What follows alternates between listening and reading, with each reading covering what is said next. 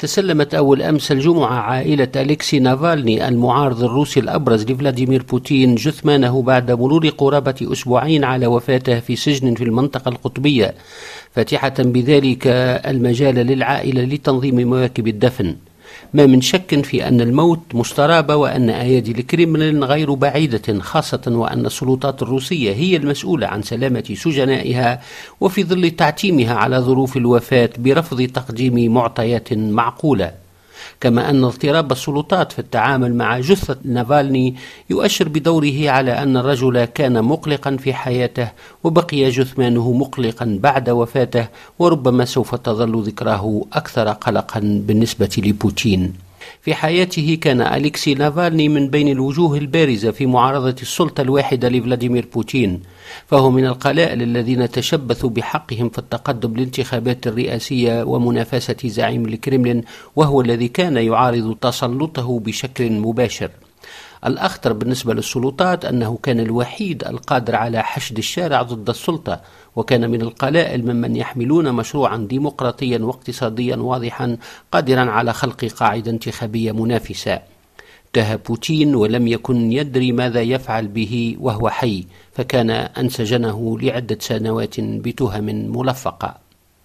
ربما طويت صفحة نافالني المعارض لكن سجنه خلق رمزية جديدة لقضية الحرية في روسيا هي رمزية نافالني السجين التي بدأت تطرح اسمه كبديل ممكن لبوتين.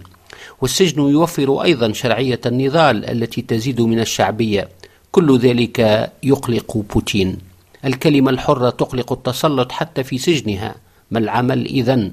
كان الحل في إنهائه بالموت. قتل الشخص وقتل منافسته للسيد الأول في الكرملين لقد مرت السلطة إلى منطق الحل النهائي. لكن حتى بعد القتل بقيت الجثة تشاغب وكأن صاحبها حي. إذ ارتبكت السلطة في التعامل معها واحتفظت بها لأيام ولم تسلمها إلى العائلة. وحتى بعد تسليمها بقيت موسكو متخوفة من تعاطف المواطنين الروس مع القتيل يوم الجنازة لكن القادم أعظم لأن كل ذلك يعني ميلاد قضية ورمزية قوية قد لا تستطيع الوسائل الأمنية السيطرة عليها على المدى المتوسط. من جهة ثانية عادة ما يكون قتل معارض تحديا كبيرا لتسلط الفرد فهو يقصي آخر حاجز وهو حاجز الخوف من الموت. قد يخيل إذن للكريملين أنه طوى صفحة ليتفرغ لغيرها لكن حذاري من التراكمات التي قد تنشأ لقضية أصبح لها رمزا ولها محفزا في تراجع الخوف من الموت. لذلك قد يكون التصرف فيما بعد نافالني أصعب من الوضع السابق.